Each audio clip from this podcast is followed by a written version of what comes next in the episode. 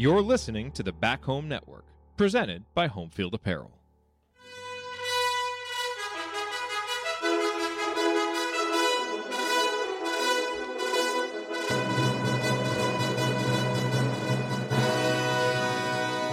And welcome, Hoosier fans, to another disappointed episode of the Assembly Call. As tonight, your Indiana Hoosiers fall on the road to the Maryland Terrapins, 66 to 55 snapping Indiana's five-game winning streak and dropping the Hoosiers to 15 and 7 overall and 6 and 5 in conference play and really, you know, frustratingly another loss for Indiana where it wasn't the result but it's how the result uh, was achieved. You know, you go on the road against a team like Maryland that has really been beating people on the road and there's a path to losing this game and coming out of it and feeling like, hey, you know what? We went out there, we played well on the road.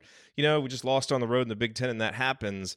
But I think, as we'll talk about tonight, it was just, you know, a game where Indiana, you know, some of the old issues that we've seen, you know, really seemed to crop up. And it honestly felt like a game that Maryland probably should have won by more than they did, given how many shots rimmed out, how many opportunities they missed. Uh, so, anyway, that's why we're here to break it all down. We're going to do that. I'm Jerod Morris.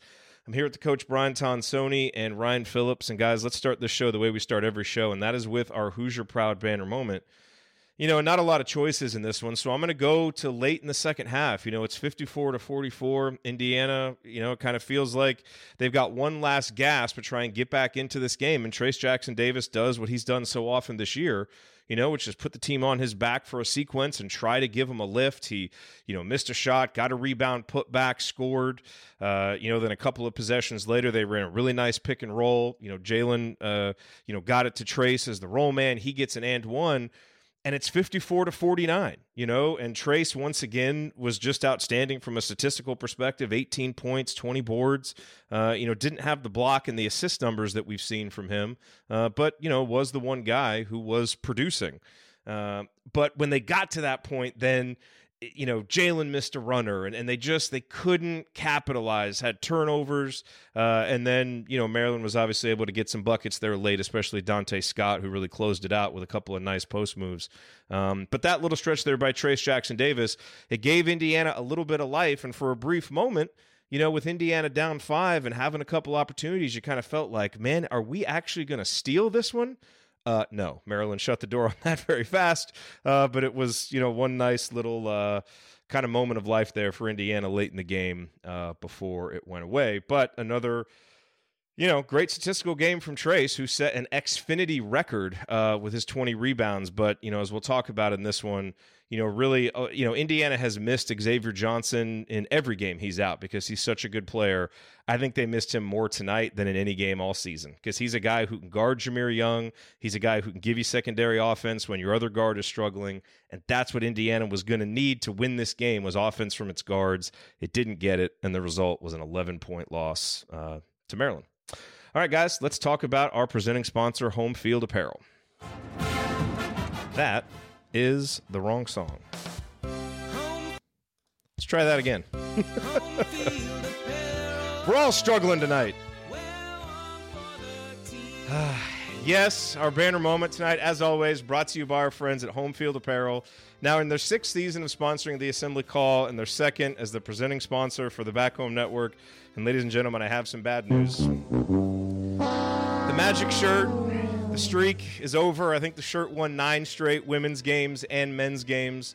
Uh, it finally lost its first game tonight, but you know, that's okay. Home field magic is always uh, with the Hoosiers because Home Field Apparel has the largest selection of vintage IU apparel that you will find anywhere. Apparently, they have even more stuff coming out. But if you haven't checked the IU collection at Home Field Apparel recently, you really need to. They've got new crew necks, they've got new hoodies, stuff for the winter. And as you start thinking about your wardrobe for the spring and summer, they have some really nice new t shirts there too. And it's not just Indiana they have you know schools all over the place. I won't name uh, the school that they're getting ready to launch, uh, but just know that I really wish AJ Moye had blocked the tweet from Home Field Apparel when they announced it. Uh, but they're always launching new schools. You should follow Home Field Apparel on Twitter. Check them out. It's comfortable material. The colors last through many washings. And it's a company that came up through the Kelley School of Business that's still there in Indianapolis. They love supporting us. We love supporting them. So check out homefieldapparel.com. The promo code is HOME, H O M E. That will get you 15% off your entire first order. That's promo code HOME, H O M E, at homefieldapparel.com. Okay, well, let's find the open man, uh, move the ball, find the open man, and get some opening thoughts from the rest of our team. Coach, we will start with you. It is Tonsoni time. What is on your mind tonight? Well, it's just a, a bad performance tonight overall. There's no other way to say it. Uh, defensively, offensively, I think the coaching staff uh, didn't do a good job. I think the blame lies equally, uh, and it's a little more. I don't know if the word comforting is right, but after you win five in a row and you know that stuff works and players can play better, and you have a performance like this, it's it's a little bit better to sit back and say, okay, that was just uh, one of those uh, outliers, hopefully, and, and we can get back to business. The problem is you got the number one team in the country coming into to your place, and you're going to have to play obviously a, a, heck of a lot better. But I thought Indiana struggled defensively, guarding the bounce uh, tonight. Uh, you mentioned missing X. I thought he obviously would have helped a lot there. I thought offensively, uh, early on they had a, a, pretty good start, but it, it still wasn't smooth, and then it, it, all fell apart. And there wasn't a whole lot of creativity tonight by the players. There wasn't a whole lot of creativity by the coaching staff in putting players in position, and it was just a woeful uh, performance on, on, both sides. And you know it's tough to win in the Big Ten, but you've got to play better. Uh, and, and this is two performances in a row on the road that have been very subpar in in the performance uh, of the program, and so this gives the coaching staff and everyone a chance to go back uh, and, and, try to figure out that they've got to do some things differently as when they go on the road because these performances are just not uh, not even close to winning basketball. Well said, Ryan. Over to you. What's your rant tonight? You know, I I, I will say I, I, thought both teams played really poorly, and and Indiana could have lost this by thirty uh, if if Maryland hits open shots, and and they had plenty of open shots that didn't that didn't go down. Uh, I want to talk about, and also I want to say, side note, this feels like a game. Eh, oddly enough, that Xavier Johnson comes back and we meet them in the Big Ten tournament, and it's a completely different game, not at their place, and with the guard who can actually play with with their guards and guard the dribble. Um, just a weird thought I had watching the game. Uh, but I'm going to talk about Jalen Hood-Schifino. I, I, mean, that was his worst game at Indiana tonight. One of 14. He finished with three points, five rebounds, four assists, and four turnovers. Um, I mean, there were times where he was struggling to even hang on to the basketball. It looked like he wasn't watching the ball into his hands and was just fumbling it about.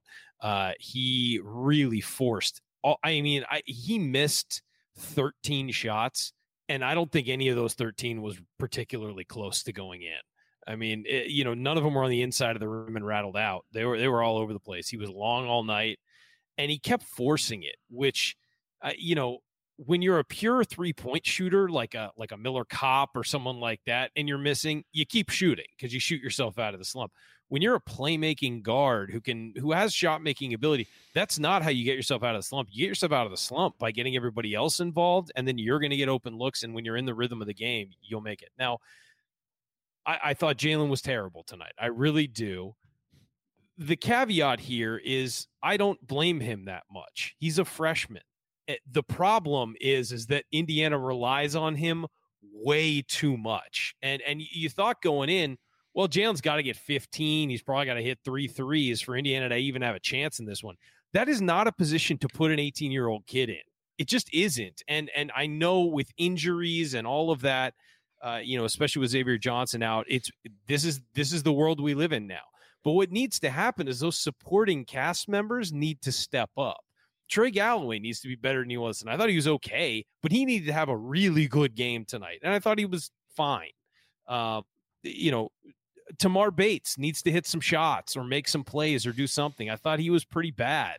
And and I thought that, you know, offensively, I didn't think he just I didn't really think he got any opportunities. Defensively, you can't have that flagrant foul on a breakaway. I mean, you've got to be smarter than that. It was a what a a four point game at that point. Foul or it was a two. two. It was two. He fouls them. They make two free throws. Then they get another bucket. It's six points all of a sudden. It never got closer than that. I didn't feel like it got closer than that. I think they, they got, got it to five. five once. They got the five yeah. at once. But you know, even that five didn't feel that close because they weren't scoring. And and so the other guys have to step up. Another guy has to step up. I Race Thompson at 11 points tonight, uh, and uh, he's clearly struggling a lot physically. I thought defensively Uh, he had a couple bad possessions, but I thought in general he was fine defensively and, and was really trying on the boards. He's not getting up as much on the boards as he was, and he got beat for a few offensive rebounds, but he's trying out there. Offensively, he's a disaster right now. I thought he started the second half well, but other than that, he was turning the ball over. He's making bad decisions with passes. He's, you know, timid when he goes up for shots. I get he's got to play because Jordan Geronimo is out, but he just has to wake up. I mean, it's it's if he's going to be out there with that hurt leg, he's got to wake up. So these supporting pieces, the point is, these supporting pieces have to step up because Jalen Hood can't carry you. It's not fair to him. And I, I, it's it's just fair to, to that kid to have to be a stud every single game when, especially on the road when he's he's a freshman. So Indiana we saw this with X other guys. We saw this with X last year in games, Wisconsin the system that Indiana runs, and it has won five games in a row. So don't go overboard in the chat that I'm anti Woodson, but the, it's heavy post play and heavy point guard play. They rely very heavily on their point guards. That's just what Coach Woodson believes of, in, and a lot of ISO and sometimes to make plays. Yes, and, and sometimes the point guard then feels that pressure that they got to shoot and they got to do those things. When yeah. X was really good last year, he was getting seven, eight, nine assists. When Jalen Hood-Schifino is good, he's getting six, seven, eight, nine assists, and yep. he's scoring and and you come off a game like that as a freshman, and you believe in yourself, and the system is shoot the ball. Um, he was going to keep shooting. He was going to keep shooting, uh, and, and so he's got to find that right rhythm, kind of like X found it last year. And I'm sure the coaching staff and everyone will, will watch film and talk to him. But this was a freshman performance in that heavy role. You're absolutely correct in that heavy role that uh, didn't work out tonight. It's yeah, just a point guard centered uh, and post centered offense. And let me follow up by one thing. It, it's I'm okay with a guy struggling like he is when he's that important shooting the ball if he's confident. Jalen, this was fake confidence tonight. He just kept shooting. You could see the look on his face. He was not confident any of these shots were going in. He was off. He was out of it. And look, you're on the road playing at a place where nobody in the Big Ten has won this year. Like, it's a tough environment. It's all of those things. The Maryland fans chant horrible stuff at opposing players. Like, it can get you rattled. And Indiana was rattled all night.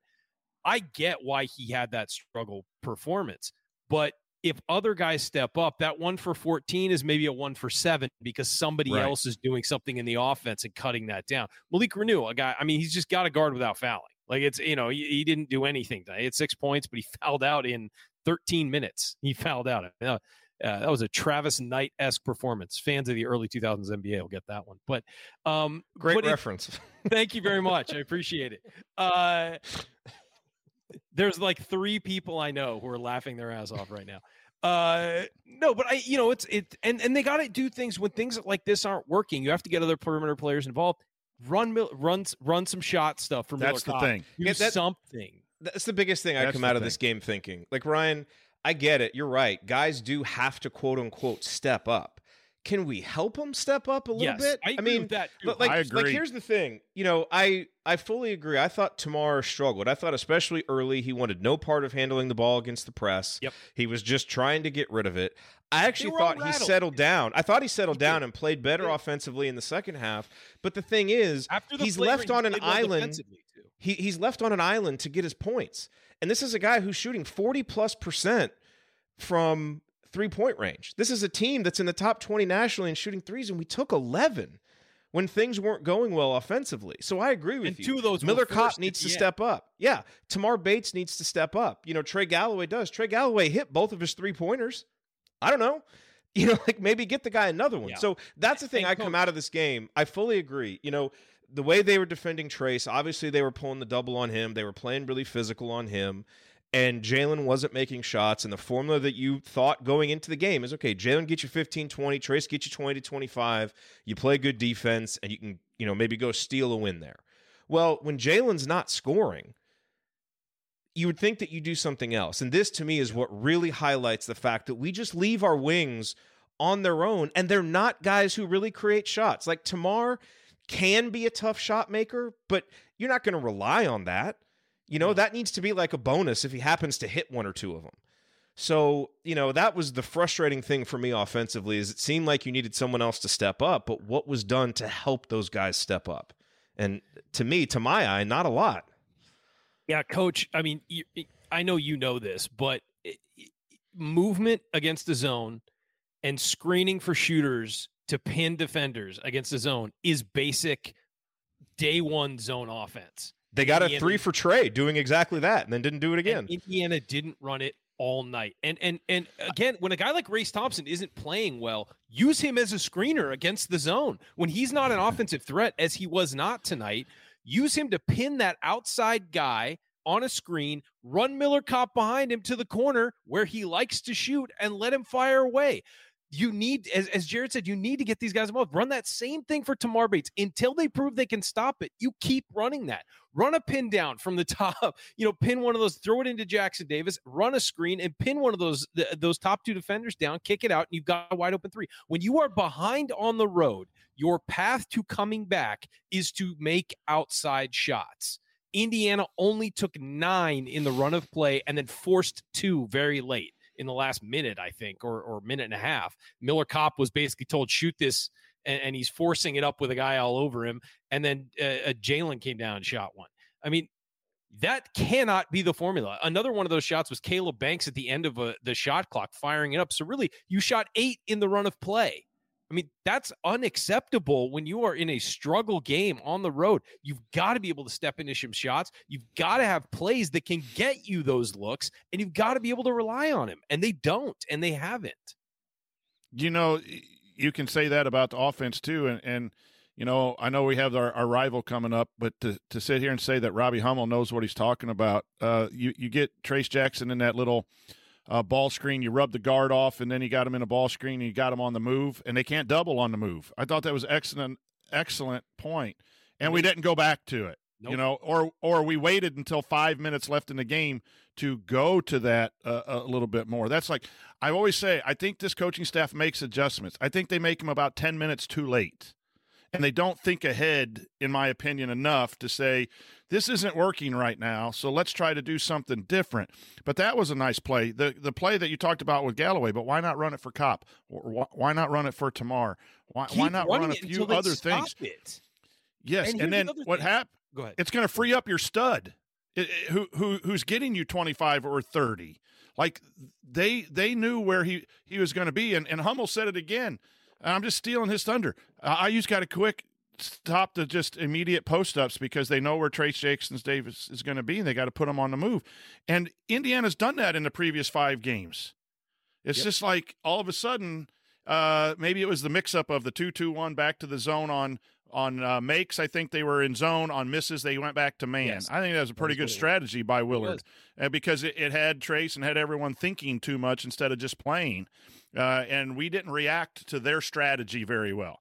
Somebody that's when you've that. got to make some changes. You've got to make some changes and help. I've said it all along. In college, you got to have your thumb on it a little bit more than the pros. And this is this is the kryptonite of this program right now. When when the players are having outstanding performances, Jalen Hood Shafino, Trayce Jackson Davis, we we aren't going to get beat. When they don't, we still want to win though, uh, and you can still win on nights when those guys aren't. Yes, and, and we found a little bit of that at Maryland, but I think Trayce still had his astronomical day. I At thought Trayce was even. bad today, or in Minnesota. I thought Trayce was bad today. He got 18 and 20. I I just thought he played poorly. It was one of his poorest performances. Um, I- I but ju- I yeah, mean, I, I think there's some late late adjusting has to be analyzed by this coaching staff, and they have to understand that, and they have to get better at it because I've seen good stuff being run. Yep. Uh, It's just not and, and it wasn't done today, and the players weren't good today, and I don't think the coaches were good. Yeah, and and one last thing. Somebody asked me about that. Like, why is Maryland going to zone after makes? It's well because they're pressing, and it's easier just to go back into a zone off a press than have to go find guys if you're using a zone. Press. shot clock. Yeah, and that's why they're doing it, is to eat shot clock, get you off your rhythm. Uh, but the reason why they're going zone off that zone press is because it's just Right. easier. And whereas you can't match up as easy. Go find your man, yeah, is is tough after that scramble. But But Ryan, they also know Indiana hasn't been very good zone offense. They get stagnant. they not. Eh, They have not. It, A- I feel like Indiana either dominates a zone and the team has to get out of it, or they're just they're stagnant and Yeah. stand around it. And you do notice. I mean, go back and watch the game to people who don't understand what we're talking about, and just watch. The wings stand still because they're told to do that because it's a straight post, and Trayce Jackson Davis needs to be able to locate them. So they have like three designated spots or four designated spots to go to, and they stay there wait for their man to double, and then wait for a kick out. There's no movement to get them open. And and here's the thing: Trayce is a smart player. You could move those guys around and he'll find them, but they don't do that. And it's a very it's a very regimented thing and they're supposed to be in very specific areas and they don't leave. And when you're running a straight post up offense, it gets really easy to guard and you're basically relying on everybody to make a play where it should be let's put you in position where you don't have to exert yourself to make that play. You just got to make the shot, or you just got to have this easy lane, or whatever. I know we want to go to a break too, but Maryland did that. Like, how many long closeouts did Indiana have that they they would blow by? Kopp was running out, Galloway was running night. out. Why? Because because they were moving, and then the guys had to find those guys, and they had to have long closeouts. Well, the closeouts are simpler when you know where the offense is going to be. They're not as simple when guys are moving and that led to some of the fouling and all that kind of stuff that happened today. I thought Maryland had a really good game plan uh, tonight, to be honest. Yeah, you know, we've spent a lot of time talking about the offense, but the defense wasn't very good tonight either. I mean, again, you know, yeah. it really it felt like a game that Indiana should have lost by more than 11. They give up 1.138 uh, points per possession. You know, Maryland goes 5 of 22 from downtown, missed a lot of good looks and had a lot of shots, a lot of shots that rimmed out you know and so it really kind of felt the whole second half like wow we we are really lucky to be in this to have a chance uh you know and sometimes those are the games that you have to be ready to go steal. Win ugly like you said. Manufacture some points at the end. Okay it's been a bad 30 minutes but there's 10 minutes left and you're still in this game. Go find a way to win it. And you know outside of a couple stretches there from Trayce where he made you know some individual plays indiana just really wasn't able to do that and i thought Maryland they were pulled away late I thought they were good in stretches, but but overall not. And and let's be real, they put Maryland on the line 29 times. That's where the points came from. They were 25 of 29 from the line. But when you, your opponent shoots 34% from the field and 22 from three, you feel pretty good about the defense, even if it's just them missing shots. You feel pretty good about it. Uh, but they they hit they had 25 free throws and Indiana only had what 10 made made only 10 so that's 15 points right there what was the final score 11 points I mean, that's where you lose the game. Yep. All right. Coming up as we continue our breakdown of Indiana's loss to Maryland, we'll point out tonight's meaningful moments you might have missed, and then we will go inside the numbers to highlight the most important statistical notes from this game. You are listening to the Assembly Call. Stick with us.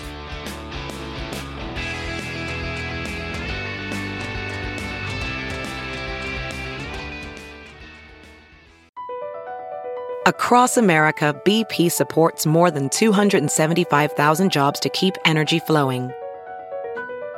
Jobs like building grid-scale solar energy in Ohio and producing gas with fewer operational emissions in Texas. It's and, not or. See what doing both means for energy nationwide at bp.com slash investing in America. Hey, it's Kaley Cuoco for Priceline. Ready to go to your happy place for a happy price? Well, why didn't you say so? Just download the Priceline app right now and save up to 60% on hotels. So, whether it's Cousin Kevin's Kazoo concert in Kansas City, go Kevin, or Becky's Bachelorette Bash in Bermuda, you never have to miss a trip ever again. So, download the Priceline app today. Your savings are waiting. Go to your happy place for a happy price. Go to your happy price, Priceline.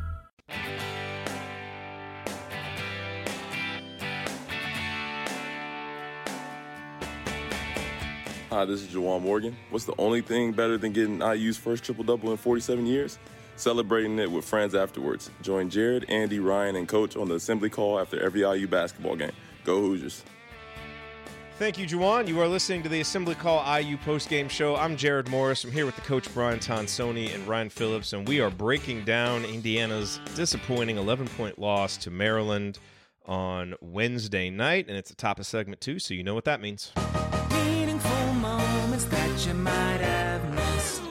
Yes, it is time for tonight's meaningful moments you might have missed, brought to you by our friends at Hoosier Ticket Project, where they help individuals and families experience IU athletic events in person for the first time through the generosity of alumni and fans. To learn more about how you can donate money or extra tickets to help create meaningful moments for other IU fans, visit HoosierTicketProject.org. That's HoosierTicketProject.org. Okay, Coach Ryan, I know that you guys have some meaningful moments. For my meaningful moment tonight, I want to give a shout out to friend of the show, really, I mean, part of the family, Sean Amos, uh, husband of Kelly Amos, who had surgery today uh, to remove some cancerous cells. We got some good news on that. He's not out of the woods yet, but we are wishing him and Kathy the absolute best. We're thinking about them. Uh, Kathy, you know, who co-hosts are doing the work show uh, with Jeff Marlowe. Uh, they're going to be unable to uh, be at the meetup next week you know, because of this, but, you know, just really, really happy that we got some good news and, you know, just praying and thinking and, and sending them the warmest thoughts possible uh, that we continue uh, to get good news. So love you guys and, uh, and hope everything continues to go well as you, uh, as you fight this. Um, all right, coach, looks like you have a couple of meaningful moments. Uh, why don't you uh, lead us off if you're ready? You're muted. Muted. There's just a couple things, man. We're we're, We're struggling tonight, whole- man. Everything associated with Indiana is a struggle. Um, one, one was that we we continue to see uh, teams decide not to guard race and trace uh, at the elbow, uh, back off, uh, and the inability to hit that jump shot. Race can hit it, but he's hesitant now. I don't know if that's coming back off the injury. I know he took a couple threes, but you really need a four man to shoot. Uh, and, and I feel for Race. I don't know that he's back to himself yet, especially offensively. But when you get that ball in the middle of the zone and no one comes up on you, you got to hit that. Um, and, and then when Trayce would be in the middle of the zone and throw it down two times, I think once to renew and once to uh, race, his man just totally left him to go block a shot.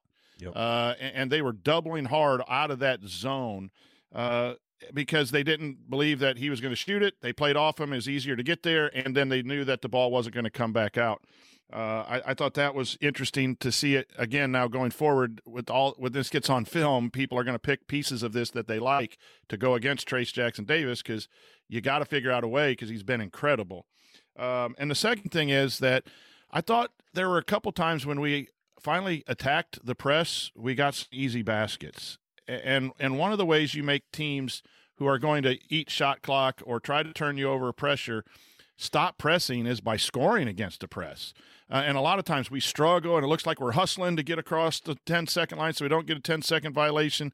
Earlier in the season, we were getting 10 second violations and then we just set it back up and go to a middle ball screen or go, you know, uh, today it was zone offense. But uh, there, Reneau took it one time and scored right at the rim. I, I think at times we have to attack. Uh, and, and I'm a big guy. I think on pace.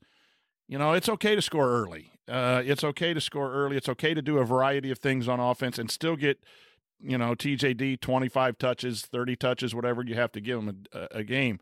But we rely on that post up and that middle ball screen. And when we break the press, we get right into those two actions a majority of the time. And the defense, you're basically allowing them to press you. And then you have to play with a 16, 15 second shot clock instead of taking advantage of them being out of position by hitting the middle and attacking or putting a, an attack person in the middle. So I wonder if at some point they'll look to be a little more aggressive, uh, breaking the press because they've had such a, a, a tough time on the on the back end and when they set up that maybe that's an adjustment that they'll make uh, down down the line. Those are my uh, two meaningful Yeah. moments uh, out of tonight. At, at least you know trying to look forward. No, that's great stuff. A couple others that I wanted to mention. Uh, one on the positive side, I thought it was the best play for Indiana all night. It was at the 9:30 mark of the first half. Uh, it was just a great sequence. Um, t- uh, Tamar found Trey for an open three. Trey two for two continues to lead the Big Ten in three point shooting at 51.7 percent now, uh, which is awesome. But then, so the next play down, you guys will remember this. Uh, Trey got a little rebound. He, he wasn't able to grab it, but he tapped it to himself. And it was almost like a self outlet pass because he tapped it to himself. He gets it with momentum uh, going the other way. So he's leading the break. He drives, you know, gets into the lane, drives and dishes to Malik, who thought about taking the open three pointer, especially after making the one last time, but passed it up, drove in you know, didn't kind of do the old Malik thing where he goes too fast and turned it over, was very composed, uh, found uh, Kaleb Banks cutting for an open two. It was really, it was one of the best sequences of the night for Indiana. But I also want to go back a little bit, you know, earlier than that, because I actually thought the first eight minutes of the game, I thought Indiana did a pretty good job. You know, they were up 15 to 13. Anytime you can go into a tough road environment, you know, and have a lead, you're going to feel good about it. So they actually started the game out relatively well. But I thought there was a noticeable drop when the bench came in. I thought Malik and Tamar really struggled. Now, Maryland didn't make us pay because they missed a lot of shots, but Tamar had a really bad turnover. You know, Malik just, I mean, he struggled all night defensively, but Yes. especially in the beginning. He, you know, left Donta Scott wide open for a three. Those guys really struggled. And I think this is another kind of second order effect of Xavier Johnson being out, which means Trey Galloway has to start, which means Trey Galloway can't come give you a boost off the bench, which I think is Trey Galloway's best role. And Trey actually, you know, for a guy who has really struggled on the road, you know, he was okay tonight. The problem is he got in foul trouble, you know, and having Well, four and- fouls, he can only play 22 minutes.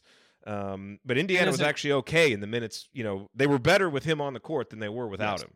And Uh, and Jerod, just to my point earlier, Yep. you know, he was okay tonight. He was fine. There's no like huge nitpicks with his game, but you needed him to be really good, you know, to or you just needed him on the court for 30 plus Yeah, minutes. But and- the problem is he hustles his is- way into fouls. Yeah, he really and- does. He just he goes so hard Yeah. and doesn't quite know he needs to slow up the step before. You know, also, and he just you know you also need him in the lane making floaters or getting the ball or distributing or whatever. You need to get more from him on offense too. I mean, those two threes, it's great that he hit both of them. and maybe run some more stuff for him to get some shots. I, I, w- I would agree with that. I think that you need to instead of running straight post, maybe run him in the pick and roll some instead of instead of Jalen when Jalen's struggling, and maybe you know get it to him on a reversal and let him attack the hoop. I I, I think that that there just weren't a lot of opportunities for the guards in the lane because Sure. everything was so clogged by the time they got in there. Yeah. So which is why you got to They- run things to make some shots. and you got to run things to open up the lane. Yep. Um, it, it just it's it's you know uh, when when you can dribble down and pull up and hit a three like you, we did against Ohio State, you don't need to clear the lane because all you got to do is shoot over it. But tonight you needed it, and, and we didn't get it. But uh, it's interesting to put Galloway uh, on, on the, their player. What Young? I think Jahmir number Young. one. Yep. Yeah, and he got in foul trouble, and I wonder if they did that because they didn't want Hood-Schifino in foul trouble early. I thought Hood-Schifino did a better job guarding him, but they really didn't put Hood-Schifino on him late. That was probably a decision. Sometimes you make decisions and you wish maybe you hadn't, because maybe if Hood-Schifino started out on him, he doesn't get going. But I thought he had 12 points early and, got Maryland feeling pretty good, even though Indiana did have, what, a seven point lead at the nine minute mark. Uh, but I thought his performance kept Maryland in that game at that point. So there's sometimes when you when you make a, a decision in the locker room of who's going to guard who or in your scout, uh, I totally understand and really kind of agree with that because Galloway can guard, but man, he's real handsy, and that kid Yep. was really quick, and and and so now we have him off the floor. But uh, Jerod, you're absolutely right. I put down the bad start for the two bench players. Um, defense and, and, Game uh, changed. Yeah, the game changed. the score uh, didn't change, Maybe but not. the game changed. It It, like it The- felt yes, like the momentum That's a shifted. great point. the flow of the game was much different with those Yeah. guys They- in there. T- Tamar's struggling on switching. It always seems like when there's a, a, a not just a not pure talking. switch or a good switch, yes, It's just that he talking. it's he and Kopp or he and Reneau There's somehow somebody he's always step behind. involved. There's there's somebody He's- always a step eh, behind on those switches. No, and the the other thing was I thought again right off the bat I thought Race was pretty good defensively. Then he had to go sit down. And if you know what an injury is like to your knee or any joint when you sit down, gets a little cold, it's going to take you a little bit of time to get back into it. I didn't think he was the same after that. I thought that he started the second half well because he had the extended time to warm up, started the second half, made a couple buckets, was more involved, and then again sits down, comes back, it's not there. And and so I, I think that that was vital. Is that when he came off the floor, and again they're thin there with no Galloway. I mean, Geronimo would have helped tonight too. or, or no Geronimo. I mean, not Galloway. And then Duncomb, you know, isn't suited up either. And and you know, you could use him for some minutes in there. I mean, just for his size and, and rebounding ability. But you know, I, like they're just thin, and so they're going to have. People were wondering, like, why is Race Thompson in this game? Well, what are the other What options? else are you gonna do? know, Yep. What are you going to do? Here's- Reneau, Reneau Kaleb fouled Banks isn't ready for big minutes in a game Well, like and that. Kaleb Banks isn't that big. You know what I mean? Yeah. He's a, he's a freshman. Yeah, He's, he, not he to needs play the get bigger. post. No, yeah. But- I mean, but Kaleb Banks here's- has a lot of talent. He's going to be really good, but he's not. He's not ready right now Yeah. to bang with Big Ten big guys in the paint. You know, so I, I Um, thought he was you can okay. get away with I, few thought minutes. Defensively he with struggled. yeah, you can get away with a few minutes with him in there, but Yeah. it's not going to be. Right. He's not going to be able to run for twenty five minutes. But here, here's the darndest thing too in coaching, and I feel for Coach Woodson. Like he's trying to get TJD some rest at some point because you can't run him out 40 minutes for the Can't next 14 games. and Indiana Especially with struggled. Purdue I mean, up. yeah, he came out uh, at the back end of that first half, and the game had changed because the bench had struggled, and then it was his time to come out, and that's when all of a sudden it got to be a tight game, and then he came back in, and once once that was loose, then you know you end up down six or seven at halftime, and you're just you- kick yourself sometimes as a coach because you want your best players to play, but you also need them to be rested at, at key moments and that came back to bite. Uh, that that wasn't a bad decision. That was a good decision that turned out to not work out. Uh, and, and you have that in, in sports a lot of times. You make a very, you know, calculated, decent decision, and a guy gives up a three-run home run. You bring in, you know, the right reliever uh, for the moment, but he gives up, you know, he floats a pitch or something. But it happens in basketball too. You you had to get him rest, but at that time, that was a big momentum shift. That's not blaming the coach. That's just a, a decision that didn't work out. Yeah, and, and he was forced into a lot of those decisions. To be fair to Yeah. Mike Woodson, I mean, Yeah. it, it was you know a lot of guys were in foul trouble in the first half, and you know you're forced in to make certain lineup decisions, and then you in the second half, a lot of your first half lineup decisions affect how you play the second half and how you roll with guys. So, I mean, he was he's in a, with with all these injuries, he's in a bad situation. I mean, uh, it's, mm-hmm. to be fair to the coaching staff, there are serious injury issues on this team, and there have been for a couple weeks. And they're doing the best they can to manage that part of it. I do think they need to deploy their resources in a more efficient manner. That said, this ain't ideal, and this isn't what you were expecting at the beginning of the year. When Miller Kopp was down, I was like, "Oh God!" And then luckily he just got hit in the eye. But I was thinking, like, if Kopp goes down, like, where who do you even replace him with? Yeah, I don't even want to think about that. Good lord. Um, all right, let's go inside the numbers. Talk about the key stats for this game. You know, Ryan, you mentioned it earlier. I mean, it just jumps off the page. Maryland makes 25 free throws. Indiana takes 12. This is the kind of stuff that you used to see Indiana do back in the Bob Knight days, you know, where it's like, hey, we're going to make more free throws than our opponents attempt. It's, you know, I mean, it's one of the best formulas for winning basketball games. But you know, I, th- I think there's a larger issue here that that stat really points to. I mean, this is this is a feature, not a bug. Indiana is committing tons of fouls. We are dead last in the conference in free throw rate. It's part of how we defend because we want to be aggressive and pressure the ball, you know. But we've also got guys like Malik and guys like Trey that you know. I mean, they just they they really struggle to play without fouling. Um, you know, I'm also I'm also all I'm going to say, you know, about the officiating um, is you know it does it feels to me like indiana ends up on the wrong side of benefit of the doubt calls more than our opponents do. And i've heard enough uh what's the best way to put this? Enough chatter from people who have heard woody working officials to really wonder if there's some issues there with him and big ten officials which You're not i think sometimes there can be with nba coaches who maybe take a bit of an arrogant big timing uh, uh, persona with officials, and maybe it's you know uh, correlation that isn't exactly causation. I don't know, but it's starting to add up to me a little bit with some of the things that we're seeing. So I think it's something to watch as we go down the stretch. Jerod, there are people very close to the team who feel the same way. I know And- I've talked and- to them. okay, yeah, just making sure that we were. This wasn't just. Uh, this is floating out in the ether. These are direct quotes from people involved with the team that Woody needs to change his approach with officials.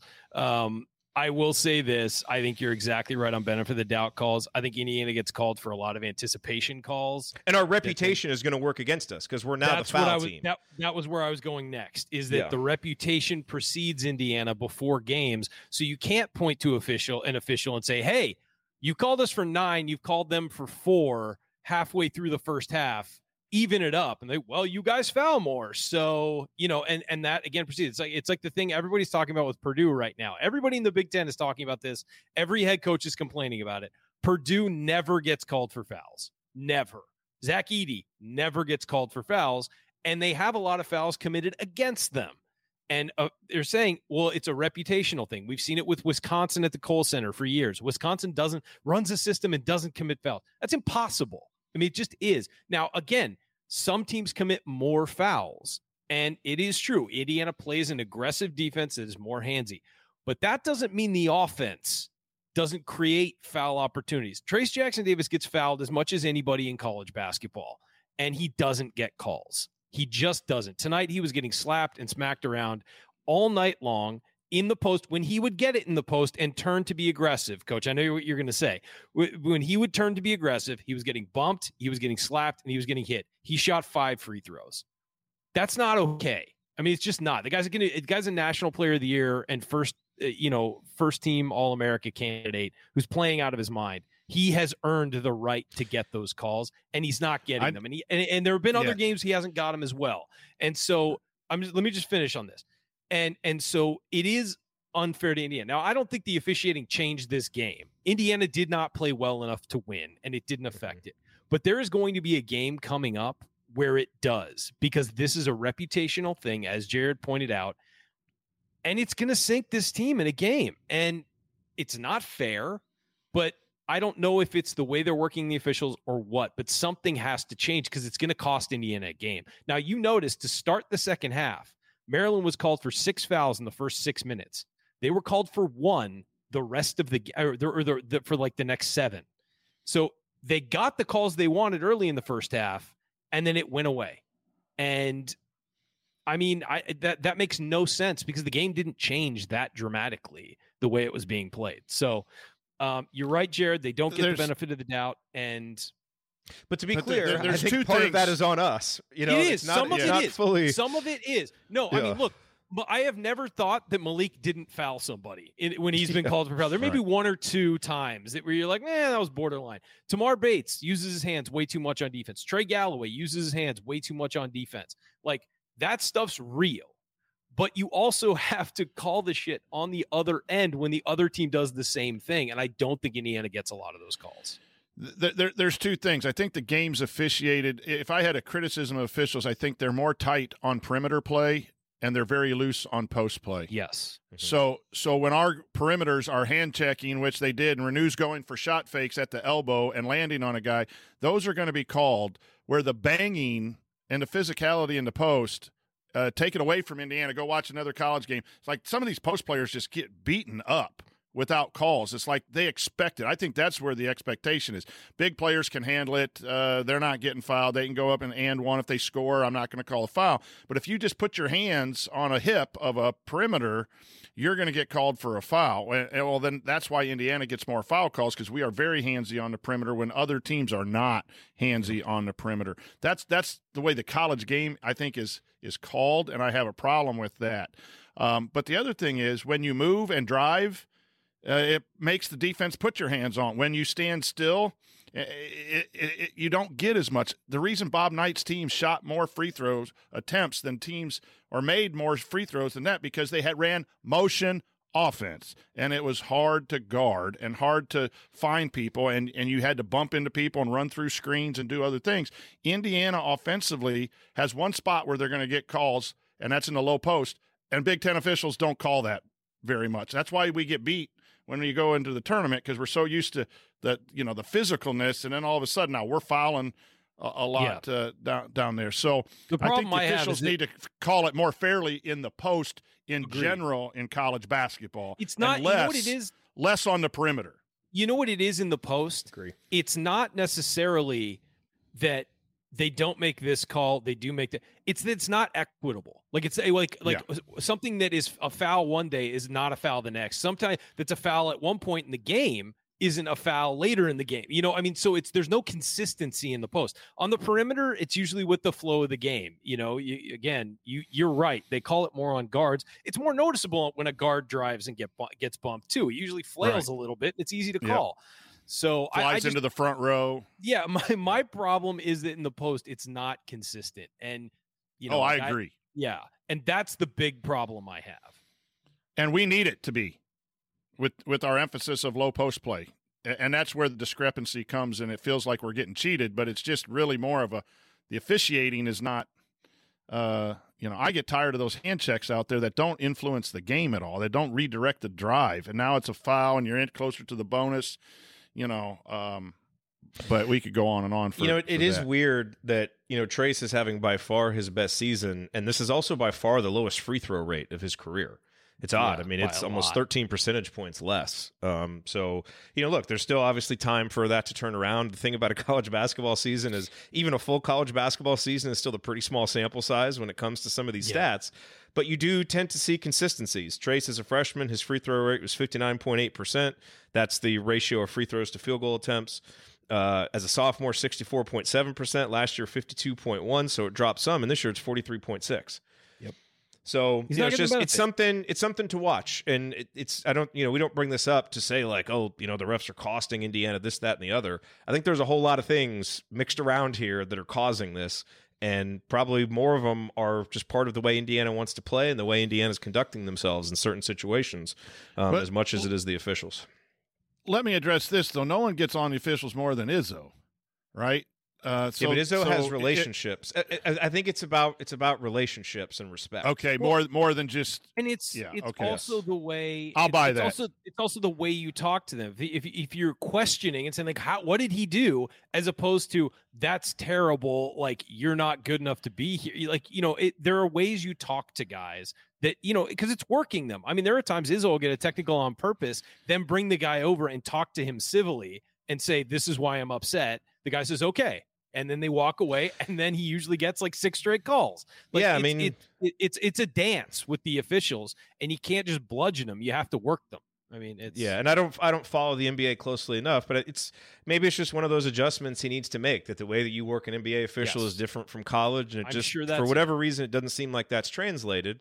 You know, but guys like Painter and Izzo and the guys who have been around for a while, they have long term relationships with some of these They guys. know all kind of know what works. Yep. So they you know, bring it him is what it is. That's the benefit. I mean, That's the benefit of having a long standing program with a coach who's been around for a while. I'm not taking it away from is. them. I just is. think it's a real thing that matters. But no, I mean it's a it's little things like when they run scrimmages, they bring in these officials, they bring them to town, and they get to know them and they hang out. I mean, it's it's you know, it, you're right. It's a long term relationship building, and it takes time, and that's fine. And you know, that's part of the thing about bringing in a guy who hasn't been in college. You know, is he has to adjust to all this stuff. We've talked about that endlessly, and it's it's part of the deal. What other numbers?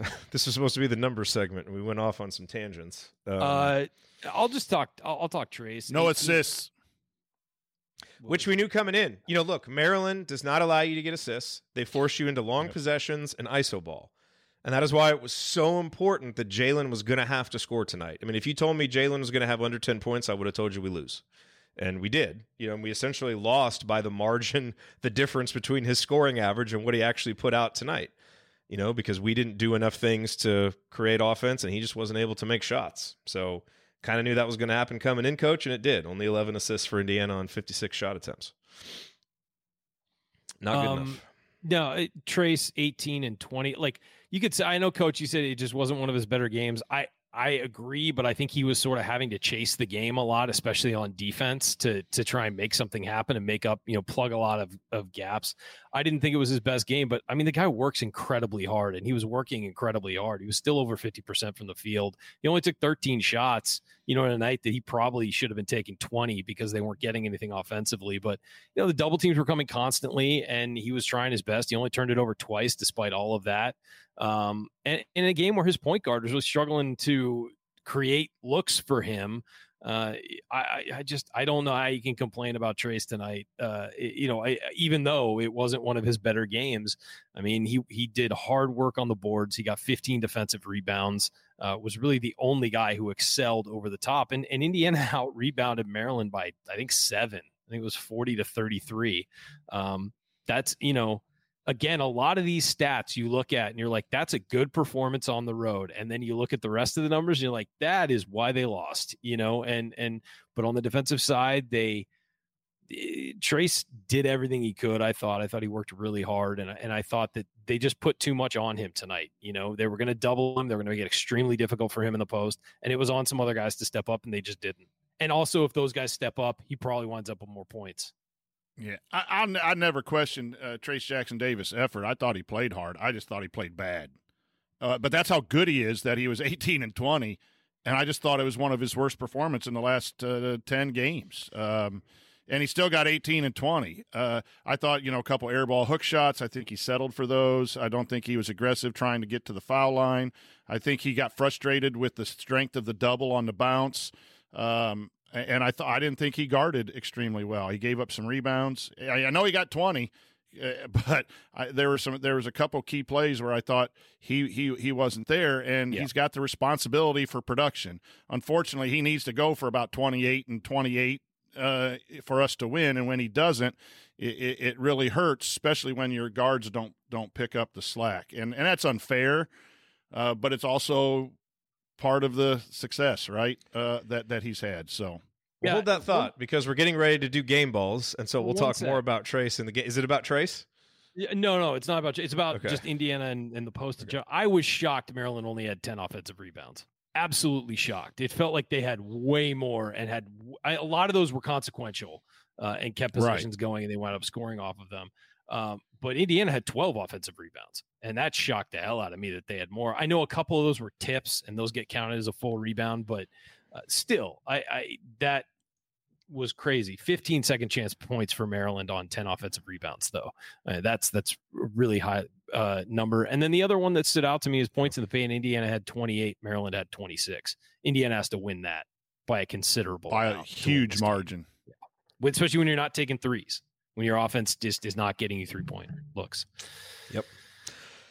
Okay, well, coming up here on the assembly call, we will hand out our game balls and Hoosier Hustle Award and discuss a lingering question or two and look ahead to that game that is coming up on Saturday. That is all next here on the assembly call. Stick with us.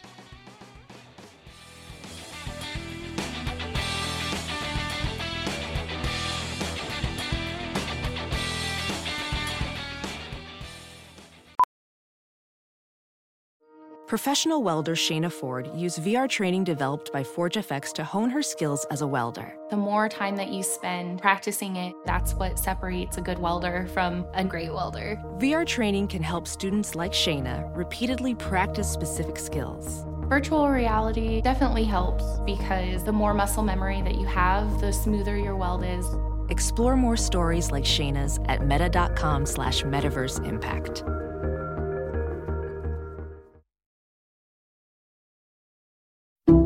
Some people just know the best rate for you is a rate based on you with Allstate. Not one based on the driver who treats the highway like a racetrack and the shoulder like a passing lane. Why pay a rate based on anyone else? Get one based on you with DriveWise from Allstate. Not available in Alaska or California, subject to terms and conditions. Rates are determined by several factors, which vary by state. In some states, participation in DriveWise allows Allstate to use your driving data for purposes of rating. While in some states, your rate could increase with high risk driving, generally, safer drivers will save with DriveWise. Allstate Fire and Casualty Insurance Company and affiliates, Northbrook, Illinois.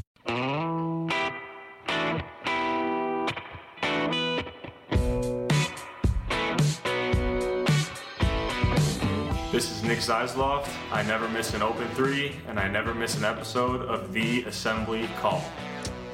Thank you, Nick. You are listening to the Assembly Call IU postgame show. You can catch us live immediately following every IU basketball game, no matter how late they start.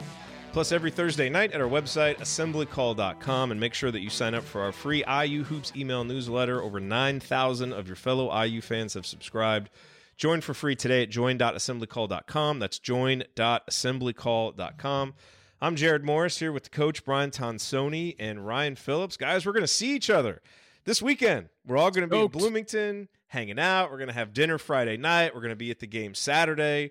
We'll be hanging out uh, Saturday night. If you're in town after the game, we'll be meeting up at Switchyard and then going uh, from there. We can't do a live post game show uh, this year, but we are going to be there. We want to see as many of you as possible. So uh, watch the Twitter account. If you're in the community, we'll post details there for where we will be. But we want to see Probably as many bar of you as we hopping. can. Probably Yes. be bar hopping Friday night as well. Just come find us. Likely Yep. upstairs at Nick's. We'll post I- where we are. I've already you'll- called and uh, given him Phil Samuel's address and Yep. and that That's he'll right. be picking up the tabs. So Thank you, Phil, Phil. if you're if you're listening, Appreciate it, thank you. We We appreciate appreciate, it, it. All right, uh, gentlemen, time for the game balls presented by our friends at Bloom Environmental, where Allie and James and the crew help folks in southern and south central Indiana maintain healthy air quality in their home or business. You can learn more at bloomenviro.com, and when you mention this ad, you get 23% off all of their testing services. That is 23 in honor of TJD. And, you know, look, this is another game. You kind of look up and down the box score. It's pretty obvious who gets the game ball. Because, I mean, you know, there was one guy that did most of the scoring, that did most of the rebounding. Uh, and even in a game where he didn't play his best, this is kind of the level that we've reached with Trayce now. And honestly, it's what we asked for him for several seasons. which is even when things are going bad, you've got to stick with the game and stay with it. And again, I feel like this is a game he would have struggled in the past. A lot of things were not going his way, but he stuck with it from a rebounding perspective. You know, yes, he struggled defensively. He struggled in some different ways. And, you know, one thing that I was thinking, especially as the second half went along, coach, and I'm curious your thoughts on this because, you know, to a certain extent, obviously, we all think Indiana needed to find ways to get more three pointers. There's no question. You know, that just wasn't happening and it needed to. It's a strength for this team, and we just didn't, you know, we don't utilize it enough. But given the way that the game was going, you know, Trayce takes 13 shots and I know he was being doubled, and some of the situations were tough. And I kind of felt like were he. forced. Uh, well, and I honestly, I felt like he should have forced the issue more. I thought there were a few times, and look, he's he's a really good passer, and his passing has been a strength. But I felt like he overpassed a few times when he's in the post and had an angle. And yes, you know, Race is there for a dump off, but Race isn't ready to finish right now. And yeah, Malik is right there, but you know, and Malik's a good player. But if you've got a jump hook or it's a pass to Malik at a weird angle, I'd rather you take that. And so I just, you know, Trayce is, can be such a good finisher and the passing is better. You know, I don't want him to fall too in love with passing and trying to make the nifty pass that he goes away from what makes him great, what makes him even better. So it's a very small nitpick, but I did think there were three or four possessions where he tried to get cute or make a pass, and I would have rather just seen him go up for the shot. Um, you know, now other games those passes have worked out and it looks a lot better, but I just thought the way that this game was going, um, you know, he had to score points. Just is what it is. Um, you know, because no one else was going to step up, and so Yeah. just something to watch. I, I think forward. you're spot on. Uh, I think he tries to get too cute with his passings. You know, he had that real nice backdoor play to Galloway at Ohio State. He can pass, um, and he knows he can pass, and he's need he needs to pass out of double teams and when people run at him. So, but there are times when he gets a little loose and the ball gets tipped, or or or it's a bad catch on that side, or like you say, people are getting the ball that aren't finishing right now, and he needs to be more aggressive with that responsibility for scoring. Uh, and, and that's part of what the reason why I thought it wasn't necessarily his, his, his best game. But to his uh, defense, that's where the coaching staff needs to come up and get some help, uh, get these other players to do some other things. That's where his teammates got to go one for can't go one for fourteen because he's getting it. There is nothing harder than pl- playing out of a double team, and especially the way Maryland double teamed him, that he didn't have a chance to do a retreat dribble and find someone.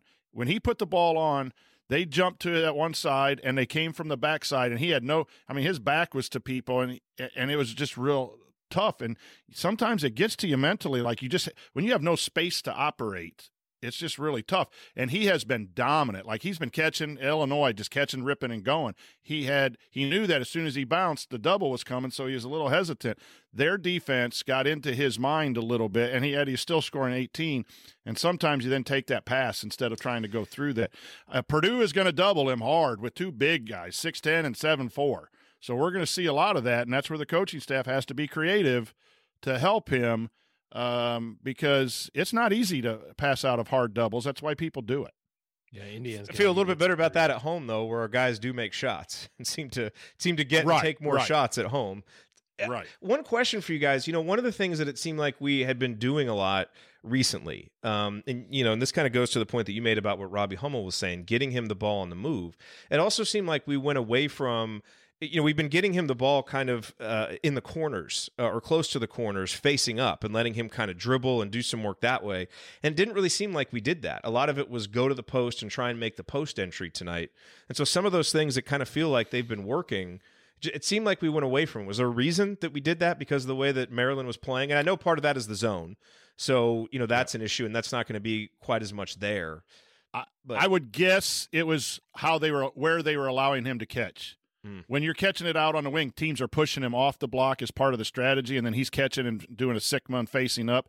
I, I imagine Maryland was allowing him to catch it a little bit off the block or a little bit closer, and then sending that hard double as soon as he bounced it or went to that power spin. They're going to run at him. That was their strategy tonight. I would bet, without uh, remembering, that it was um, that that's more of of we're taking advantage of at Illinois, them pushing them off the block and then playing one on one. And Trayce is, I think Trayce is better facing the basket and getting it downhill than he is with his back to the basket anyway. Um, But yes, Yeah. we we we rely on that instant back to the back post and everyone stand or one dive and everyone space. Um, and people are taking advantage of it now in this league because you know they get it on film and they, they come up with a way to stop. Uh, anything else on Trayce, Ryan? I mean, I feel bad for him tonight. I don't think he got Yeah. any help. You know, it's it's you know because this is a game again when they're doubling you like that. There are games where you're going to get 15 and 15 or something like that, and and that's your ceiling. And and you got 18 tonight, and, but especially when you're not getting foul calls, you're That's not fair. Free, you're not going to get to the free throw line. That's your ceiling. Uh, the key is for the again. We've said it. I mean, we've, we've beat the the dead horse on this, but other guys need to step up. And really, there was nobody else who did. Race was the only other guy in double figures, and he had a couple buckets and got to the free throw line a little. I mean, you know, you need somebody else to to be willing to step up, and that's what Xavier Johnson did at the end of last year. And you're you're really missing him. I mean, you are because this is a game a veteran who can guard, who can make his own offense, who can get the offense going, all that. Allow Jalen to maybe take a back seat. Um, doesn't have the upside of, of JHS, but you know is more solid and consistent. You're missing him. You're really missing him. And and the the, the thing that that's that's a real bummer is we don't know if it's going to be like race when he comes back, and he's going to need a couple weeks to get back. So you know, don't expect Xavier Johnson to just show up and be the savior. I mean, he's going to need some time, and um, anytime it's a leg injury for a basketball player, it's going to take time. So So so Ryan, what they did with Race is they put him in the dunker spot and they Yep. gave they had a little bit of elbow catches there, but the problem with that is you got the lane clogged up even for TJD to take it from the elbow and drive. And then the guards are diving in. Um, it was just a tough it was a, a tough struggle offensively with everything that was decided what we were doing didn't work out the way it, it had been working out for five games. That doesn't mean that it won't uh, the next game or the next two games or whatever. But um, yeah, some other things needed to be done, and it just wasn't it just wasn't in the cards tonight. All right, let's talk hustle.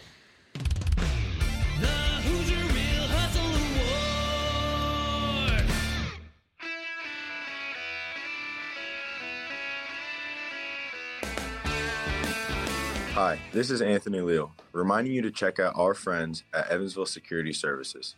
Based in the hometown of IU legend Calbert Cheaney, Evansville Security Services has been providing off duty police officers to businesses and individuals since 2001.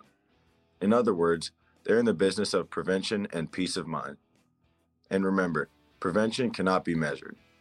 To learn more about how Evansville Security Services can help you preserve your peace of mind by preventing bad outcomes, visit evansvillesecurityservices.com. That's evansvillesecurityservices.com. Thank you, Anthony. All right, let's talk hustle. Um, you know, look, I think Trey Galloway is always a candidate for hustle because he's always hustling, sometimes to his detriment, as we mentioned. There's a couple guys I want to mention, actually, a couple moments that I want to pull out that we didn't mention in in meaningful moments. Uh, one is, you know, toward the end of the first half, you know, Race had a couple of just really bad possessions offensively. You know, he got a really nice pass down low Yeah. from Trayce and had no lift going up and got blocked. Then he turned it over on a wild pass, uh, you know, to Jalen. It was just really struggling. But a couple possessions later, you know, Galloway threw that ridiculous pass to Kopp in the corner that almost sailed over his head that Kopp somehow caught. Well, he didn't even catch it. He basically like saved it into an outlet pass. It was like a perfect outlet pass to Jahmir Young, who's going down, and Race Thompson came out of nowhere for an incredible block Yeah. shot. Um, and it was, you know, it was impressive because he'd been struggling offensively, you know, and kind of showed a little bit of burst that we hadn't really seen. And I thought Race, for all of his struggles, it's not for lack of effort. It's not for lack of playing hard. You can just tell, you know, he No, doesn't have his lift. He doesn't have, I mean, Donta Scott just, you know, completely turned him around, you know, and so he's struggling. And I also want to give some credit uh, to Miller Kopp, who I thought at the start of the second half really helped Indiana build some momentum. Um, you know, it was weird. Indiana went on like an 8 2 run. It didn't feel like they played well. Like, Race got a couple Yeah. of putbacks on Trayce Jackson Davis air balls, but I thought two of the key plays were on the first possession. Kopp, you know, hustled down a loose ball to save a possession. And then a couple possessions later, he forced Hart into a travel by just playing really good, just bodying him up, playing really good defense. Um, you know, and so just, you know, a couple of plays from those guys that, you know, I know it wasn't impressive and you needed more from them. Um, but I thought those guys brought it. So I don't know. I, I think I'm just gonna. I think I'm to give it to Trey by default um, because I thought there was hustle all night, and I kind of wish there was more of it uh, from him. You know, and I thought he was solid when he was out there, and Indiana was actually a plus one when he was on the court. So I'm to give it to Trey for mine, but I at least wanted to recognize a couple of really good individual plays uh, that Race and Miller had. Over to Coach. you have to lead us. Come on. Man, I, I, I will. I, I wasn't ready to give a game ball or a hustle award, and, and I don't think guys played. I'm not saying that they didn't play hard. This everyone played bad, and they didn't make outstanding plays tonight. Uh, and you'll have that. Um, we've just been fortunate to have a five game winning streak where they did all of that. Uh, and maybe water found its level a little bit tonight. But man, it's hard um, to find someone who really stood out more than one play uh, for for the hustle award. Uh, I just thought they were, you know, Indiana got punched at that nine minute mark. Trey Galloway. you yeah, can always default to Trey Galloway. no, I'm I'm going same. I, I, think that Trey's hustle would have been noticed more if he if he wasn't with four fouls and sitting on the bench for a long stretch. I thought yeah. that he did a real good job chasing his man. I thought that um, again, as you said, he was plus one. They were better with him on the floor. I thought he did a good job in the press break. Uh, he wasn't the one bringing it across that often, but he spaced the floor, got it open for for Jalen to break it. Um, and you know, I feel I felt like he was one of the few guys actually trying to move on offense, and I thought defensively he chased his man well and and you know mixed it up a lot. Uh, did have two uh, did have an offensive rebound, grabbed three total, uh, had a couple assists. Um, and only one turnover, which Indiana turned the ball over too much. I know they only had 12, but it felt like they, you know, they wasted a lot of possessions with turnovers. So I, I got Trey too. I, I, thought he played a decent game, and I thought that you know the effort was certainly there from him. I agree with your comments about Race and, and Miller as well, Jerod. I thought that, you know, it's again not a lack of it's never a lack of effort with those guys. Yeah, you know, and and Trey really is a guy who has struggled on the road, and he's been better. You know, this is I think now the fourth straight road game. He's had more assists than turnovers. You know, he's kind of doing less of the just drive into the lane with nothing to do. Um, you know, he's a guy who really his development has been one of the the the best stories of this season for Indiana. You know, he's obviously he's not going to be a, a star. I mean, he's a role player but he's a guy that for the most part has really excelled in his role and you know him developing into the shooter that he is 51.7% in big 10 play that is number one in the conference you know number two in the conference in effective field goal percentage. You know it's a decent enough sample size that you know something in there is legitimate. So let's use that and hopefully get the you know get him more shots. And he certainly profiles as a guy who's going to be ready to step up on saturday uh, for purdue.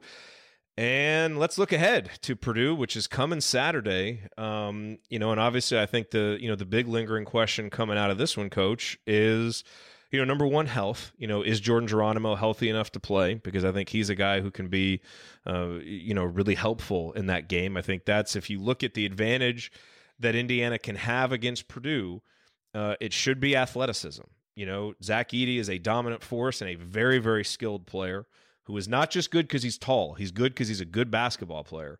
Um, but Trayce Jackson Davis has an athleticism advantage. Jordan Geronimo. Now, I, am going to talk about this. I was actually I got in this discussion, you know, with with my wife and some other people. It's like, well, yeah, of course he's good because he's seven four. It's like, yes, he is seven four, but he's also a good player.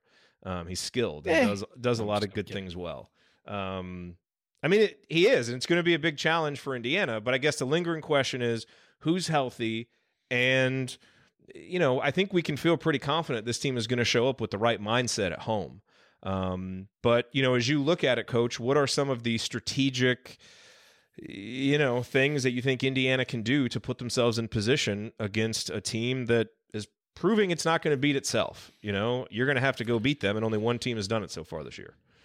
Yeah, if you're in the community, uh, I asked a few coaches uh, a few things about how to play Purdue. Uh, that video will be out at some point tomorrow. Um, that was some very interesting discussions about guarding Zach Edey uh, was our emphasis for about 15 minutes, 20 minutes, quick conversation. So look forward to that. But there's two things. One, how are you going to guard? Uh, you gotta you gotta figure out if you're going to double and who you're going to double off, or are you just going to let him get points and try to trade twos for threes or your twos for their twos and outscore them? Uh, I think the next question is, are you going to try to increase the pace? I think you got to pressure their guards in the half court, and you got to pressure their guards, maybe some full court. Take some time off the clock so they can't run their great sets to get shooters and Edey open, and maybe push them three or four feet off their mark to where post feeds are a little more uh, difficult. Um, and, and, then I, I think you got to score early offense. I, I don't think you can get in a slowdown game with Purdue. I think you might have to score 85, 80, 85 points and get out and run and force Edey to run up and down the floor and beat him down the floor. And if that's Trayce Jackson Davis getting a rebound, go out and go and drive. And as they suck in, you find Miller Kopp shoot early and try to get an advantage at the three point line. Uh, but um, those are just some interesting things, and you're going to have to you're going to have to have everyone play uh, really good basketball to beat a number one team. Uh, that's I mean, we need the Jalen from the North right? Carolina and Ohio State games. He yeah, and he, he can't. Someone... He has to win the individual matchup with Braden Smith. And you, You know? need Yes. you need Tamar Bates to come off the bench and hit some threes. You need Miller Kopp to hit some threes. You need Trey Galloway to make some plays in the paint. Yeah, I mean, you need everybody clicking.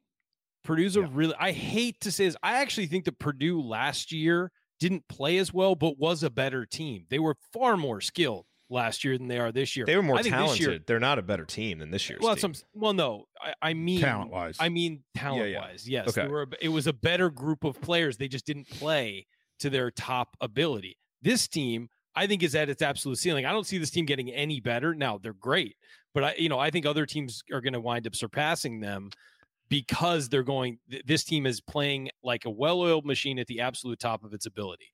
Uh, to beat a team like that, like the individual matchups, other than Edey, I don't think are horrible for Indiana. No. I, Agree. it- you know, it's not like last year where it's well, Jaden Ivey could go for thirty if you guard him well. You know, it's that doesn't Right. exist here other than Edey, and so, but because they are playing so well and playing so well as a team, you're going to need some guys to play better than they usually do to win the game, and you know, you're going to have that crowd advantage. It's still an important game, even with the loss to Maryland. It's still an incredibly important game in the Big Ten for seeding purposes and all of that. You're still going to be ranked when you, I mean, you know, because the, the rankings aren't going to come out again.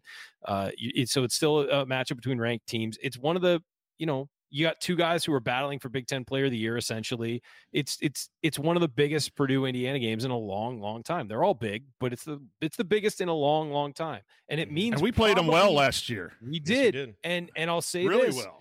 It's probably, you know, I mean, I think this game is way more important to Indiana than it is to Purdue. A hundred percent. And so Indiana at home is going to have that advantage. And I'm just checking. Can we get Michael Durr back just for one game? Is that possible? Five fouls and one game. Five fouls, a couple Uh, blocks on Edey like last year, maybe a pull up, maybe a stepped out jumper. Mike, call me. We'll see what we can do, buddy. I mean, can we just Hey, pump well, Logan people- Duncomb people with some vitamin C people- so he people- can get Yeah. out there with some yeah, people, with some people walk in. He walks in. It's like Logan Duncomb looks different. Yeah. The- the hey, whatever you do, don't follow don't follow Delphi brackets because it's a Purdue fanboy run by a Purdue fanboy. Uh-oh. Uh, Yeah, we know. Yeah. So, yeah. So so don't. Look, he- Like, the, the thing the thing about this Purdue team, you know, Co- Ryan, is they defend a lot better this year. yes, Um, as good as Yes. Jaden Ivey was putting up 30, he would give it up on the other end, you know, and not having to juggle Trevion Williams and Zach Edey and just play the one who's more efficient. It's helped them, you know, and I think their other guys have stepped, you know, have accepted their roles, and that's what makes them a good team right now. I agree. You know, I think they play with. that's what I mean. I think if you have teams with athletes playing confidently and playing smart, you can take advantage of them. But the thing, coach, is last year X played really well against Purdue in Did. both games, Right. and not having him, you know that. I mean, look, Jalen Hood has to be really good in that game. Yep. It just is, and he's been better at home, and so I think there's a lot of reasons to have confidence in him. Um, and I have confidence in this game because I agree with you. I think it's more important for us, and we're at home, and I think we're you know we're ready for this challenge. Um, you know, despite what we saw tonight. we we we got to really make sure all of us don't just uh, get too high on a win and too low on, on a loss. We played bad at Minnesota, got a win, came back, played really well against Ohio State. Yep. Hood Schifino went off for 22 points. Uh, we were dominant on the road uh, against an Illinois team when no one expected uh, Indiana to beat uh, Illinois. Trayce Jackson Davis was out of this world. Uh, in, in a 20 game schedule, in, in a tough conference, you're going to take on losses. Uh, Kansas is a number one seed. They lost three in a row. Come back and go on the road, beat Kentucky, come home and beat Kansas State. Uh, the seasons ebb and flow, and, and you know, in this era of instant information, it's everything is great when we win and everything is absolutely sucks when we, we lose. This was just a bad performance. Um, and, and Indiana's still in the five, six seed range. This loss isn't going to drop them because it was a tournament team. It was a quad one loss. Um, there's there's no jeopardy of not making the tournament now. Now you lose six in a row, maybe, but we're not there. Uh, so the lingering question is, what adjustments does the coaching staff make? What adjustments do the players make to play better under tough situations in order to prevent a you know two game losing streak and upset the number one team? Go back to work. It's a process. Mm-hmm. Learn from it, flush it, and let's go go win a game Saturday. Absolutely. Take this loss personally well and go to work. Yeah, go to work. We we should have more confidence now after they're rebounding from the you know uh, the three game losing streak buoyed by this five game winning streak. Yeah, disappointed, frustrated, point out all the mistakes, but don't fans go haywire like this team's off off the rails. It's it's not. Um, we'll talk about it when and if it does happen, but it's a loss in a tough environment. I think this team will have a great performance. I can't guarantee a win, but I think they'll really play well Saturday um, at home. Yep. I think the atmosphere will be great. I think the guys will rise to the occasion. I think it's just going to be a really, really fun afternoon of basketball and then hopefully a fun night hanging out with you all uh, afterwards. Again, follow our Twitter at Assembly Call. If you're in the community, we'll be posting updates there. Um, but yeah, if you're going to be in town, let us know because we want to make sure that we see you. All right, guys. Uh, this has been the Assembly Call IU post game show. Remember to check out our friends at Home Field Apparel. Use the promo code HOME at checkout to get 15% off your first order. It is time for last call. Coach, I feel like you kind of gave your last call right there, which was yeah. uh, good, good, good word. So we'll go over to Ryan and get his uh, final thoughts on this Indiana yeah, performance. It, uh, you know, it's not the loss at Maryland, it's the performance. And it was a disappointing performance. There's no way to look at this game and think, you know, find a whole, it's hard to find a whole lot of positives. Um, Trayce Jackson Davis continues to be a warrior and go out there and fight through adversity. And, and you got to remember a couple weeks ago, this guy was, could barely jump with a back injury. And then he's had the last, you know, whatever it is, eight games he's had where he's just, you know, lighting things on fire and racing up the top of all time lists at Indiana. Uh, but the guys around him need to help him. And and Jalen Hood has done that a few times. He had he had two you know off games, then blew it out against Ohio State and was incredible. Uh, I know he's been dealing with an illness, so maybe this was bound to happen after the the great performance at Ohio State against Ohio State. Uh, but the other guys on the team need to take it personally that they're not helping him out. This guy's giving you know Trayce Jackson is giving everything for this team to be good and and is you know doing more than we even expected this year. Uh, especially over the last couple weeks. These guys need to take it personally that it's their job to help him out. And and they need to focus, lock in. It just felt like tonight they were all rattled. There was no focus. The game was not nothing in the game was easy, and it never felt like it was. And so guys like you know Tamar Bates and Jalen Hood and Miller Kopp and Trey Galloway and and Malik Reneau, they got to be better. They have to be better if you want to. If this team is gonna gonna do the things that we think it's capable of doing. Tonight they didn't. And what happens when they don't do? And th- tonight is what happens when they don't do that. Mm-hmm. And again, it's not the result; it's the performance that we grade. Because if you lose on the road at Maryland in a tight game, you feel like, hey, you know what? It's a tough place to play. Nobody wins there. If you show up like this, you start questioning what's going on with the team and and if they really do have the ceiling we think they do. So Purdue will tell us a lot. It's a measuring stick game. It's at home. The crowd should be absolutely bonkers because there's plenty of hours for them to get a little lubricated before the game. It's not a, it's not a noon start. Uh, will be in town. Obviously, that's a big deal. Um, so yeah, look forward to seeing all of you who do wind up coming to town on Saturday and potentially Friday night. Um, and you know, let's go out and let's kick the crap out of Purdue. Let's just do it. Why not? I'll be getting lubricated pregame by teaching a podcast boot camp. So that's no fun. I, you know, I'm backing ready. Out. I'm backing out. You're coming. I'm coming Friday. I'm coming Friday. I'm not doing coming, Saturday. Actually, I'm going in. I'm going as press. I can't. I can't. Uh, no, I. You know what? I, I agree with both of you. It's not the what, it's the how tonight. But I also think it's perfectly reasonable to. Hey, this is why we come on the post game show. Let's talk about it. Let's pick out the good stuff, the bad stuff. Honestly, look forward. I wouldn't. Th- I, once you're done listening to the show, I wouldn't even think another minute uh, about this about this game um, because all that matters now is what you do in these next two home games. You got Purdue and then you got your nemesis Rutgers coming in, you know, so you're going to have to play an emotional game against Purdue, turn around and play Rutgers. But, you know, for Indiana basketball, we need to win home games. We've got to protect home court. I think this team, you know, has done a nice job of that, you know, after losing the Northwestern game and not playing very well there. Um, and so I think there's a lot of reasons to be disappointed in the way that Indiana played tonight, and there's a lot of reasons to be confident in what's going to happen uh, on Saturday. And so that's, you know, kind of my takeaway from tonight. I wish it had been better, but it's not. And you know, in a 20 game, you know, Big Ten schedule, you're going to have some games like this. I certainly hope as the program continues to progress that we have fewer of them, uh, because that's going to be a big sign of progress. You know, ironically. Obviously, a big sign of progress is how many games you win, and Indiana needs to keep winning games but you know we need to lose a little better you know when we lose it needs to be a more competitive performance you know a better performance uh, in road games like this Unfortunately, the guys weren't up for it tonight. I think they will be ready uh, on Saturday. Uh, and you're right; it's time to uh, to beat the Boilers, and you know get you know just put this game behind us and keep the positive momentum going. Because if you do that, you've won six out of seven. Things are still going really really well. All right. That's going to do it for us. If you want to see us do the show live and be part of the live chat, make sure that you subscribe to our YouTube channel, youtube.com slash assembly call. And don't forget to go to join.assemblycall.com to join our free email newsletter. Special thank you to Bob Thompson for the music you hear on the show, and special thank you to John Ringer of rigdesign.com for designing our logo. And thank you for listening. We'll be back to talk IU hoops with you Thursday night, Purdue Preview, AC Radio. Until then, take it from me, Thomas Bryant. Keep your elbows in and your eyes on the rim. Go Hoosiers.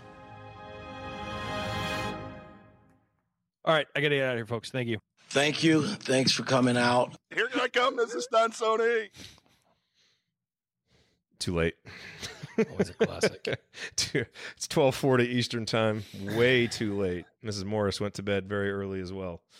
Um, hey, by the way, uh, for the Purdue post game show, just want to let everybody know it will not start right after the game. Uh, we're going to be recording that at the media school. and if Galen's going to be there. I'll be there with him, and obviously you guys are welcome to join. But we we won't start until I get over there, so it probably won't be you know a half hour or so. That's usually what happens. Even you know if we're doing it live at Switchyard or wherever, it, it won't be right after the game. But I, we should be able to broadcast it live in all the normal places. Um, but again, just follow Twitter, and we'll have all the details. Um, I was going to say, Jerod, maybe we should have like two people do the show with Galen, and then two people go over to Switchyard just to That's say fine. hi to people and yeah. I mean, Galen and, I can handle it. I would say you guys yeah. just go if you want to. Okay, to and then well, it, Tony's gonna be in town too, isn't he? Yes. So maybe he could do it with you too. I mean, oh, yeah, I mean, true. you guys, you you two could handle it. I'm not saying, I'm not saying I don't trust you, but uh no, I I do think it would be good for like you know somebody to be over there so they're not just waiting around for everybody. Yeah. So I could go. I could do. I could do press and then go straight over. Yeah, go rant in person. Yeah. I'll get. I'll get up on the stage and start yelling. Yeah. Grab the mic. You're going to let us do a show? I'll yeah. do a damn show right now. uh, I'm holding court. Coach, yeah. are you going as as media too? Yeah, I have a media pass. Okay. Um, I am sitting with a member of the Back Home Network crew. I'll be taking in the game with Scott Caulfield. Oh, so nice. That will be, oh, yeah, yes. Scott. Scott should come straight over to Switchyard too. Then. Yeah, unless he, yeah, we'll see how. I, yeah, if he's still around in town, yeah, yeah. yeah. If he's still sticking around, yeah, I'm not sure exactly because um, I've never, I've never hung out with Scott in person, so yeah, it's be a great time for that. Just would, have an yeah. awesome weekend, man. I mean, either way, look, we've come up and had bad losses. You know, we've come up and had fun wins. You know, Oh, but the Michigan either way, State one where they be, stormed the floor. Yeah, that, that was, was, a blast. Michigan State game was great. Then of course we were back for the game Bob Knight returned against Purdue. A completely non-competitive nothing effort. in the second half. no, the first half was fine and the crowd was super into it. But that second half, I I remember it was it was about eight for Purdue, pretty much the entire thing. And there were possessions. We get a stop and the crowd was just ready to explode. Missed a three. Crowd was just ready to explode. Missed a three like it was it missed a jumper. Like it was so bad. Like they were this close to like just getting the entire place to go friggin' nuts, and they couldn't do it. Couldn't. No do it. banner Friday, right? This Friday, Jerod. I 'Cause certainly I'm gonna can't have to do get it. on. Yeah. I'm going to have to get on the road to get Okay, down. let's just- in time for dinner. Uh, Jared, what time are you getting in on Thursday? Well, that depends on if flights are getting out.